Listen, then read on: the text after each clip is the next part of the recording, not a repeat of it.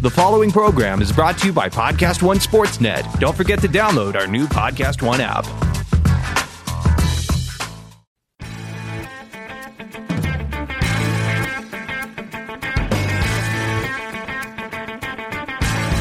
Hello, everyone, and welcome to the AP Top 25 College Football Podcast.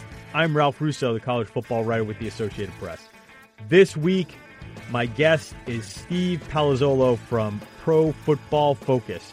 We are going to do a deep dive into the college football playoff games. We'll also slide a little early NFL draft talk in at the end, but mostly it'll be Alabama OU and Clemson Notre Dame.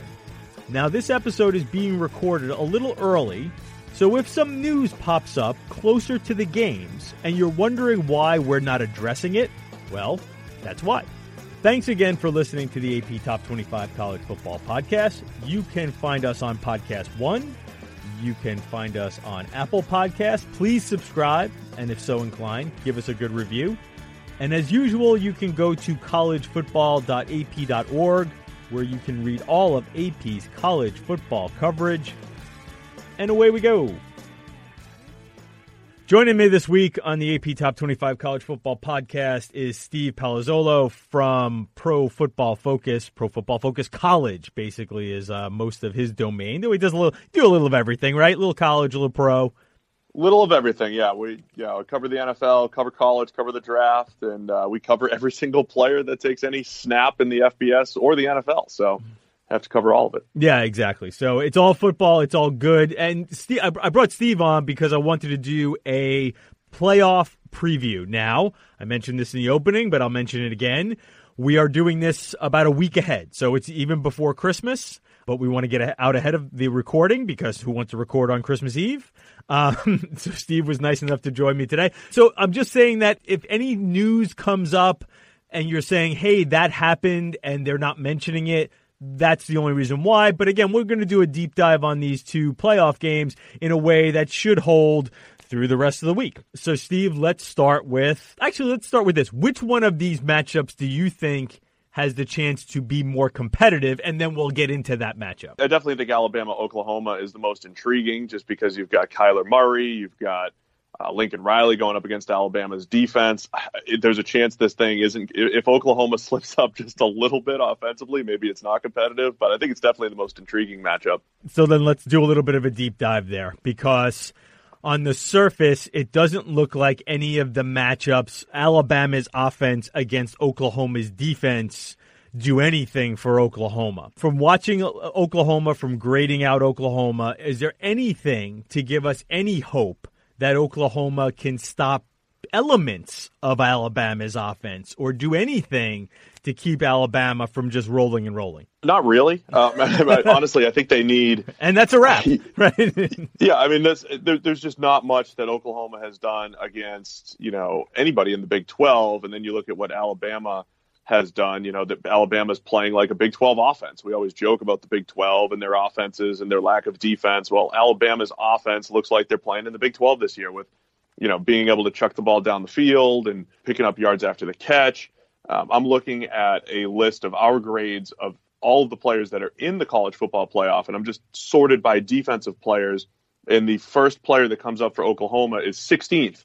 So it's uh, Neville Gallimore at 82.2 in our 0 to 100 system. So just on a pure personnel standpoint, there's like eight players from Clemson that are ranked higher to, uh, you know, from a defensive standpoint than, uh, than Oklahoma's top defensive player. So I think between that and what you see with, with Alabama's NFL type wide receivers from Jaylen Waddle to Jerry Jeudy Irv Smith at tight end, and all the guys that they're throwing out there, that passing attack is just going to be so difficult to slow down. One of the things I've been interested in coming into this game, and listen, Alabama has shown throughout the year it is, as you said, playing more like a Big 12 offense. It's also playing with an identity that is a little different from what we're used to Saban in that they take shots downfield, they take it early.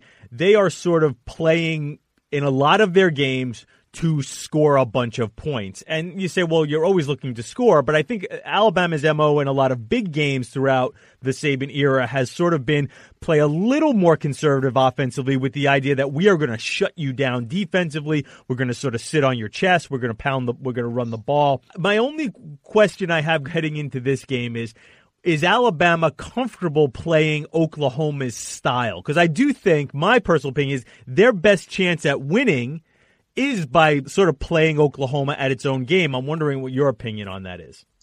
No, I, I, agree with you on that. I mean, I really think, look, if you're an underdog in a game, your goal is to shorten the game as much as possible and essentially to stay in it as long as you can. And Alabama's old style is kind of conducive to that for Oklahoma. I think if, if Alabama remains the aggressor, there, there will be, there'll certainly be points to be had, right? So, you know, I think staying aggressive, and again, the fact that they can, you know, they can attack you with uh, Damien Harris and Josh Jacobs in the run game. They can attack you with with five legitimate NFL caliber targets, and then you know one of the most accurate passers in college football. We talk about Oklahoma, their best chance. I mean, I think their best chance is Tua, who played, you know, played banged up against Georgia in the SEC championship, and I think their best, you know, their best chance is him playing at a similar level. Which, whether he was hurt or not, he was just a step slow. He was a little indecisive. He was just a little behind on a few passes. That that led to some turnover opportunities. So I think Oklahoma just has to uh, weather the storm as much as they possibly can and, and, hope for one of those red zone turnovers. You know, some sort of game changing play. Whereas Alabama, I think, should absolutely try to be the aggressor take away Oklahoma's run game, make them pass, and, and try to make Oklahoma play catch up as, as, early as possible. Right. I think there is a there might have been a school of thought at one time or another in a matchup like this that Alabama wants to keep Oklahoma's offense off the field. That is, uh, in some ways, uh, not a bad approach. But I also think Alabama could again just sort of play Oklahoma's game and just score 65 and let the chips fall right. where they may. It seems to me the more interesting matchup is the other side of the ball. It doesn't seem to me. I think it's obvious the more interesting matchup is on the other side of the ball, where Oklahoma has some guys who grade out very well, especially along the offensive line. Let's start with that matchup of Oklahoma's offensive line, which, you know, they won the Joe Moore Award, which goes to the best offensive line. I don't know how they graded out with PFF system. Meanwhile, on Alabama's defensive front, you have Quinnen Williams, who may have been the best player in the country, regardless of position, or right up there, plus a couple of other NFL guys. So let's break down that matchup and where does PFF grade out those players? Yeah, it's a great one. I mean, you mentioned uh, and Williams. He had the best uh, defensive lineman season that we've seen since we started grading in 2014. I, you know, just eyeballing Aaron Donald, who was in college in 2013, uh, he probably would have been up in that range. And knowing what Aaron Donald is doing at the NFL level, uh, there's a good chance he would have been up in that range where Quinnen is right now, but it's the best we've seen. So it's just been a dominant season, you know, for him up front. And then, yeah, you mentioned the Joe Moore Award for the offensive line at Oklahoma. They've been pretty good for a couple of years now. So, mm-hmm. uh, you know, Cody Ford over at right tackle is really good. Uh, he was their highest, uh, one of their highest graded players. Creed Humphrey, the the freshman center. Um, so they've been solid. Bobby Evans at left tackle. So they're, they're solid across the board on that offensive line. Plus, they scheme it up really well. I mean, this is the big thing, right? Lincoln Riley's already getting, you know, NFL hype, and you talk about Baker Mayfield and Kyler Murray both winning Heisman trophies. So, you know, schematically, this matchup is great. That just in the trenches with Oklahoma having this excellent offensive line, going up against Quinnen Williams and Isaiah Buggs and Raekwon Davis, all guys who are just solid, kind of classic Alabama players. They're always very technically sound in the run game. Uh, they know how to shed blocks. They're rarely moved off the spot. That's what they've always had with guys like A'Shawn Robinson and Jarran Reed. But Quinnen just brings a different element. He's he's closer to Jonathan Allen. Remember, Allen was getting Heisman hype, and you know those are the two guys that have been the most dominant Bama defensive players over these last couple years. So this will be one of the best matchups to watch up front. How's Alabama pass rush wise? And how best do you go about pass rushing a guy like Kyler Murray, who is a phenomenal athlete, also a little undersized. So, what are the factors that go into Alabama disturbing Murray in the passing game? Yeah, this is an interesting one because Bama is one of two teams in the country that's been able to pressure opposing quarterbacks over 40% of the dropbacks. The only other team is Clemson. So we, you kind of expect that from Clemson. And, and you expect that from Bama as well. So they do get after the quarterback. They get after the quarterback with a whole bunch of different guys. They've got nine different guys that have at least 10 pressures. led by Quinnen Williams, of course, but you've got guys like Christian Miller off the edge. I mentioned Isaiah Buggs.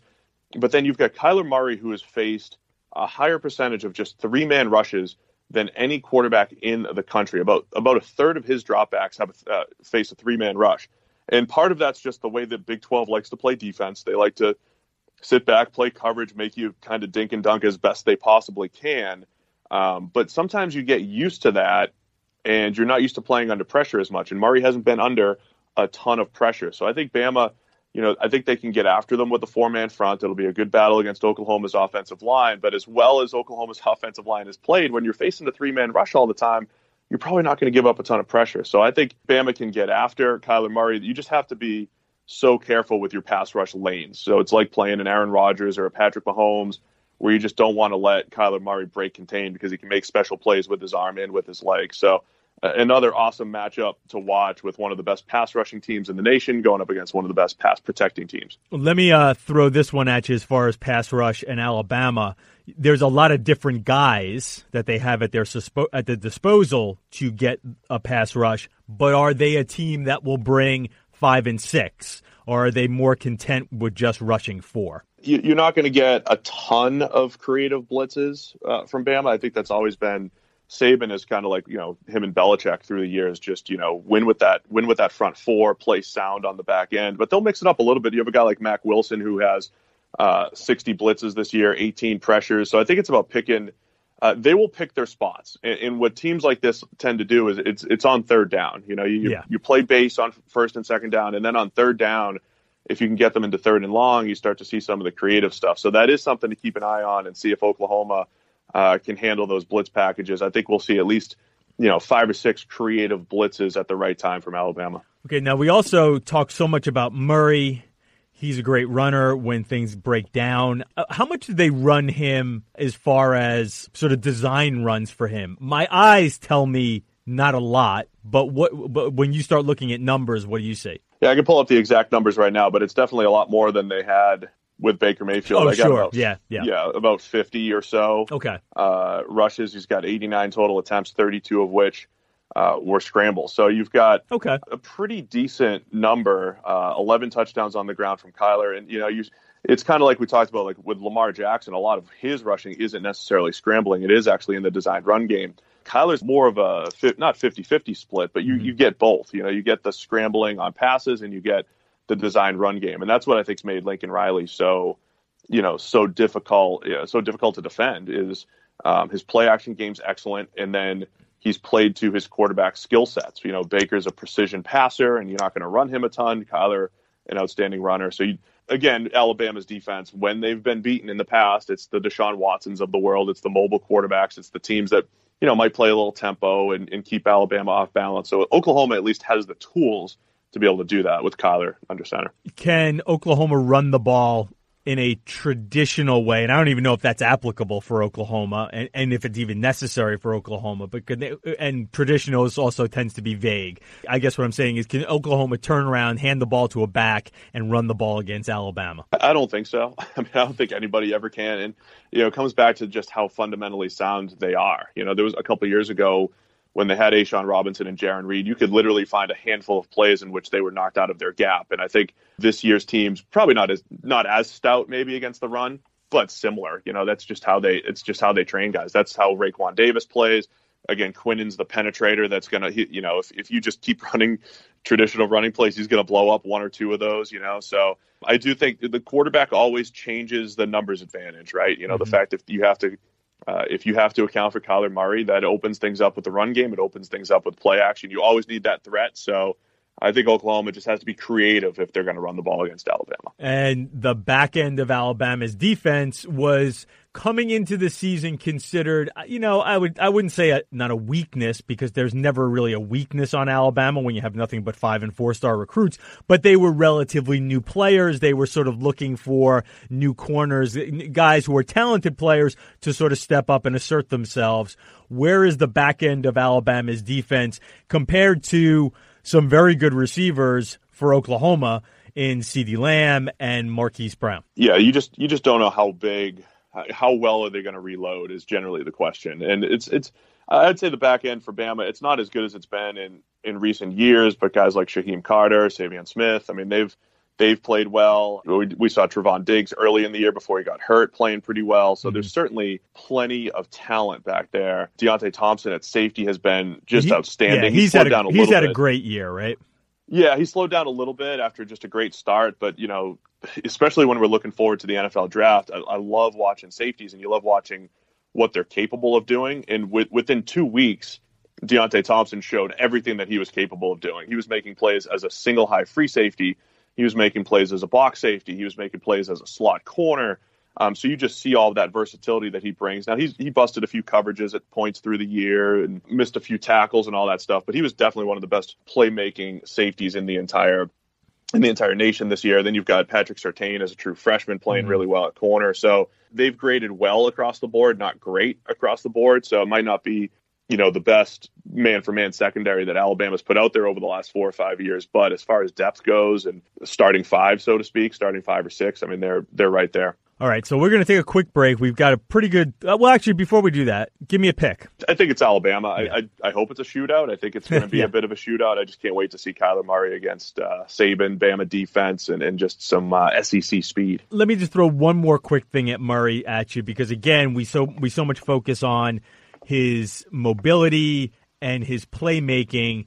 He's a really good thrower of the football too, right?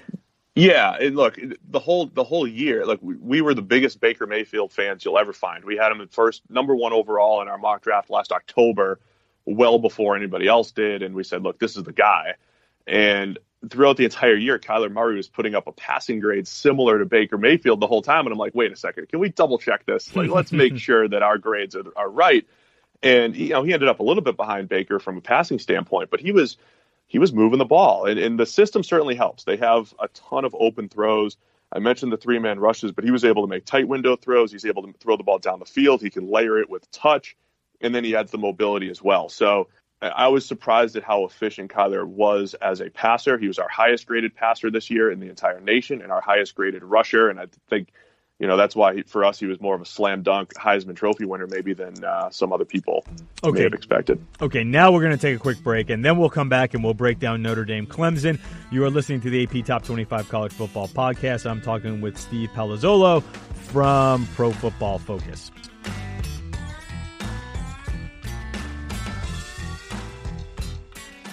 And we're back on the AP Top 25 College Football Podcast. I'm Ralph Russo from AP, and I'm joined today by Steve Palazzolo from Pro Football Focus. We are breaking down the college football playoff matchups.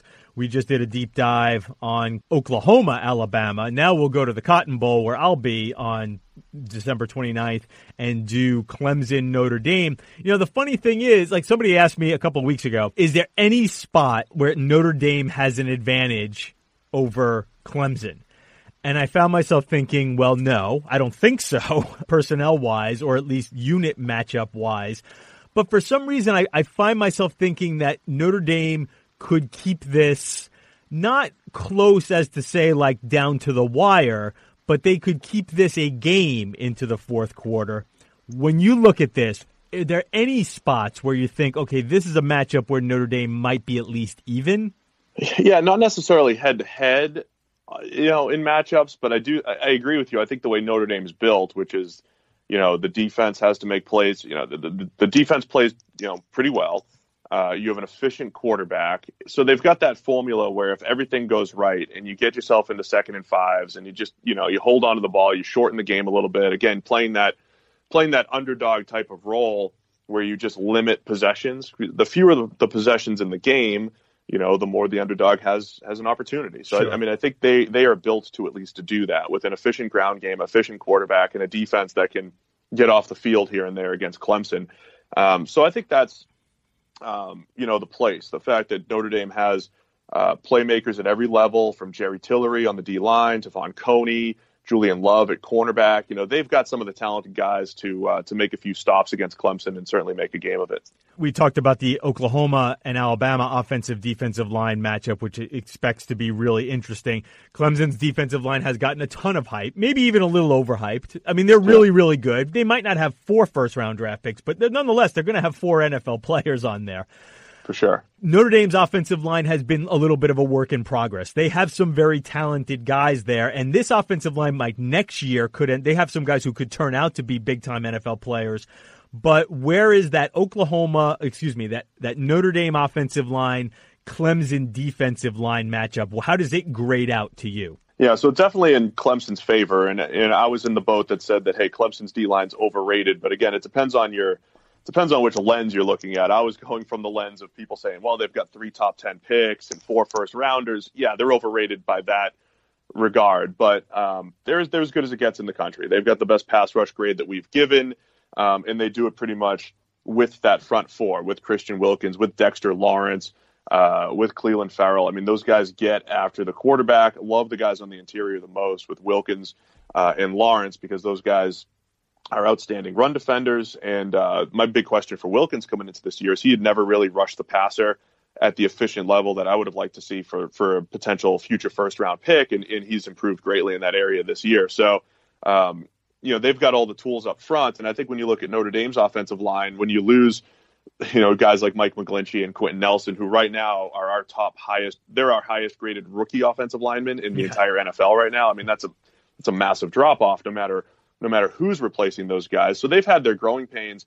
I think maybe the bigger thing to look at though right now, I think with PFF we do a pretty good job of isolating the offensive line from the quarterback when it comes to, you mm-hmm. know, like uh, essentially charging, uh, you know, sacks and hits and hurries and all that stuff.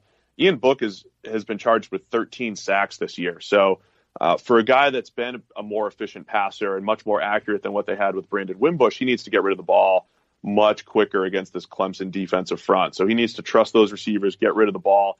He can't be sitting back there taking three or four sacks that are his his entire fault because he'll be under pressure, you know, against uh, uh, you know with with the Clemson D line. So he can't take you know bring more pressure upon himself than uh, than he needs to. Do you think because this is a formula that I had sort of conjured up? I'm wondering what you think about it. I, think running, you know, the the um, the Notre Dame running game has been a little up and down. Um, mm-hmm. Had some really good games, have some not so good games. Now, Dexter Williams is an explosive player, so that gives them a player, maybe not Travis Etienne's uh, uh, um, equal, but certainly an equivalent, I guess, might be, uh, you know, ballpark. Do you think Notre Dame could make up for, because I haven't seen anybody really run the ball much against Clemson. Do you think Notre Dame could make up for running game issues with a short passing game? Could they abandon, say, listen, we're not just going to bang our heads against the wall here and keep running into a line that we can't move, but why don't we just do more quick game and just lean on that? Do you think that is a, a strategy that could be employed against Clemson?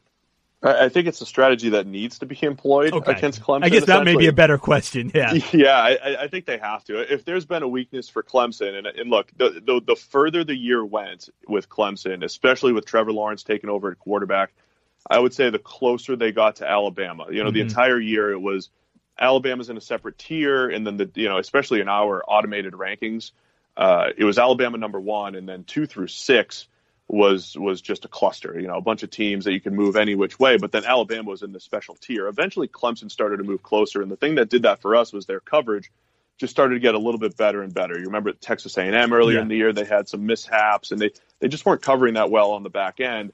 Um, but even so, they've improved, you know, since early in the season. But it's still, if there's a weakness, you know, it's it's on the back end for Clemson. Again, they've they've been churning, you know, defensive talent, uh, you know, into the NFL left and right. So at some point they need to run out. And it, again, it's probably their weakest overall secondary that they've had in recent years. They're still very good, but you know, one of the weakest. So I think Notre Dame does have to try to control the ball with the passing game and hope that that opens up the run game, and then they could play that ball control style just a little bit. Um, so if they can keep Ian Book clean enough to, to find the short pass game, I, I do think that's certainly a viable strategy. How does Trevor Lawrence stack up to recent, well, relatively recent PFF era freshman quarterbacks? Uh, much better than all of them, except for Brock Purdy this year from Iowa State. He's been outstanding as well. Wow. But okay. Trevor Lawrence is about an 87 overall grade, and just by you know, just for reference, you've got Josh Rosen, who was very good as a true freshman. Mm-hmm. He was about a 79 in our system. Jake Browning, who actually had his best year as a true freshman and, and slowly got worse. Um, he was about 77, 78 range. Um, so the other true freshman that we have graded in recent years, um, have been in that high 70s range. Justin Herbert was up there, and Lawrence is an 87 for us. And and the thing I'm most impressed about, he's only got three, or I think it's three or four turnover worthy throws. Those passes that essentially should be intercepted, intercepted. You know, under throws that a corner has a chance for, misreads of underneath linebackers. For a true freshman, he takes incredible care of the football. And it's not because he's a dink and dunk type of quarterback. He has a cannon for an arm and he drives the ball down the field and he takes advantage of Clemson's really, really good big playmakers. So um, that makes it very difficult to defend. And that's really what's uh, taking this Clemson offense to the next level is Trevor Lawrence taking care of the football while still being able to get the ball down the field to Justyn Ross and Tee Higgins and all the different playmakers that they have. So I've just been so impressed with what he's been able to do as a true freshman. How does Notre Dame stack up as far as pressuring quarterbacks? I mean, just by very traditional stats, Notre Dame doesn't have a ton of sacks. But when you start uh, going into the finer details of pressure, where does Notre Dame st- uh, stack up, and how do they go about it? Yeah, they, they're actually not, our number four highest graded pass rush uh, team in the entire country. So it's Clemson one, Ohio State two, Bama three, Notre Dame 4 mm-hmm. um, so you're looking at you know three out of four teams going to the college football playoff. Ohio State just missed, and this is so different from what Notre Dame was just you know even two years ago uh, when I used to I used to do preview packets for the NBC Notre Dame games because we you know we have an agreement with NBC and um, every single week I was saying, well, they've only they only had three pressures last week. They only had six pressures last week. It was actually absurd the uh, how little pressure and how, how few sacks they were getting as recently as two years ago. Um, but they're they're pretty good up front. Jerry Tillery uh, is fantastic. He's one of our highest graded interior pass rushers. Julian Okwara has 56 total pressures. He's got something like eight more pressures than any other player in the nation on just third downs. Uh, Khalid Kareem has come on this year. Daelin Hayes. I mean, they've had all these different players come in and out. Te'von Coney's got 16 pressures as just a blitzer at linebacker. So um, they're getting after the quarterback better than they have since we started doing this in 2014. And that should at least give them a shot. We talk about Trevor Lawrence and how well he's played. If they get pressure on him, you know, he's still a true freshman. And at some point, could fall into those true freshman, mistake, freshman mistakes. And I think you know relying on that defensive line at Notre Dame will be a, key to to, to uh, trying to make that happen. Last one on this game is. Uh, uh, Travis Etienne has become, you know, he listen. He was getting Heisman buzz. I think he finished like eighth or ninth in the voting. I think that'll probably be the last time that happens because next year he'll be playing with Lawrence, and Lawrence will be the guy next year right. that will be. I'm sure will take over that. But nonetheless, the knock on Etienne was that he is a tremendous runner, great big playback, but the finer points of the game were sort of eluding him when he grades out, not just as a runner, but as an overall back. Where is he this year? Uh, it's pretty high. He's over 90, 90.9. But um, I'd say those, you know, that stereotype on him is is kind of true. He's got a much better running, uh, rushing grade than uh, you know, he's got a 93 rushing grade and a 90 overall grade. So, you know, he's a little bit behind as far as his receiving grade goes, pass blocking, and some mm-hmm. other areas. So he is a special runner, though. I mean, the explosiveness that he brings to the table and uh, every now and again just pulls out some incredible power as well. So, uh, certainly a run first type of back, you know, a little bit behind in the pass game and in pass protection, but a viable runner and a you know key player for Clemson. I'll I'll end with this. Uh, clearly, you you would pick Clemson in this game. Let's use the point spread as a guide here, not to ask you to make a bet, but I think the point spread was about 11, 11 and a half, 12, somewhere in that ballpark. What do you think Notre, uh, chances of Notre Dame actually covering the point spread? Let's put it that way. I think it'll be tough. I think they have they again they've got the the potential and the formula to keep it close. I think they just need they need Ian Book to be really special. You know, he's had games where he's pulled out some great throws down the stretch. He needs to just be kind of special throughout the entire game, which will be a challenge against Clemson. But if they can give him enough clean pocket snaps, he's a pretty good thrower and efficient thrower, and that's that's going to be their best bet. Okay, so then we've got an, an Alabama and Clemson final again. This will be four years in a row that two teams have played, three times in the national championship game. Uh, knowing that there could be injuries and a lot of other factors, that we have two more games to play before we get, we have games to play before we get there. Where do you think Alabama Clemson will go? Yeah, I mean, I definitely think Bama, you know, they're the favorite. Again, going back to the quarterbacks, they're always kind of the X factor. If Tua reverts back to SEC championship level or, you know, or he's banged up and, and he makes some bad decisions, then – you know that that brings things much closer. But if if he's throwing as accurately as he did for you know 95% of the season, then Alabama very difficult to stop, especially with that Clemson secondary. So Um, I do expect that to be the matchup. I expect it to be a pretty good one, but but Bama is just a, a tick better across the board. Okay, before I let you go and we wrap this all up, I want to talk a little bit of draft stuff because just just highlighting certain players that came into the year with a lot of hype and maybe did or didn't leave, uh, live up to the hype. I, I want to throw one at you, and then maybe you can give me examples of, of a few others. Ed Oliver certainly came into the season with the idea that he could be first overall pick, certainly a high pick. He seemed to play well early in the season when he was playing, and then he got hurt and shut it down. There was probably some talk about him being overly cautious, which is fine. He also put up a lot of good tape for you know two plus years while he was playing. What is your assessment of how he played this year and where he projects out to heading into next year's uh, April's draft? We love Ed Oliver as a player, always have, but I also had question marks about him rushing the passer at the next level because he had never really truly done it in college as far as our grading goes. So this year he took another big step in that direction, got much better, but um, still only had 25 total pressures. And when we're talking about today's NFL, you know, rushing the passer is so much more important than stopping the run. And he's an excellent run defender. He's more of a, you know, penetrating uh, three technique type of run defender, which he's very good at. But I think, you know, the, the rumors and legit concerns that he's about 270 pounds and maybe that gets up to 280. It's not a huge deal, but it's significant enough. I mean, we talk about Aaron Donald as undersized and he's 290 in the NFL and Oliver's not rushing the passer the way Aaron Donald does. So I think the idea that he was a, a slam dunk top 10 pick was always a bit overhyped. And then when you have guys like Quinnen Williams, who have been much better than him with NFL size, with better, uh, with everything better pretty much across the board. I think that pushes that Oliver down just a little bit. So I still think he's a first round player, but I think he's got a lot more question marks maybe than people thought that he had coming into the season. You have this massive group of defensive tackles. Has Williams uh, of defensive linemen coming into this uh, into this draft? Uh, a lot of them, again, even even a guy like Oliver, who who was hurt a bunch of the season, most of them kind of lived up to the hype. But Williams ended up passing them all. Would he be the number one guy on your draft board, especially in a year that's low on quarterbacks?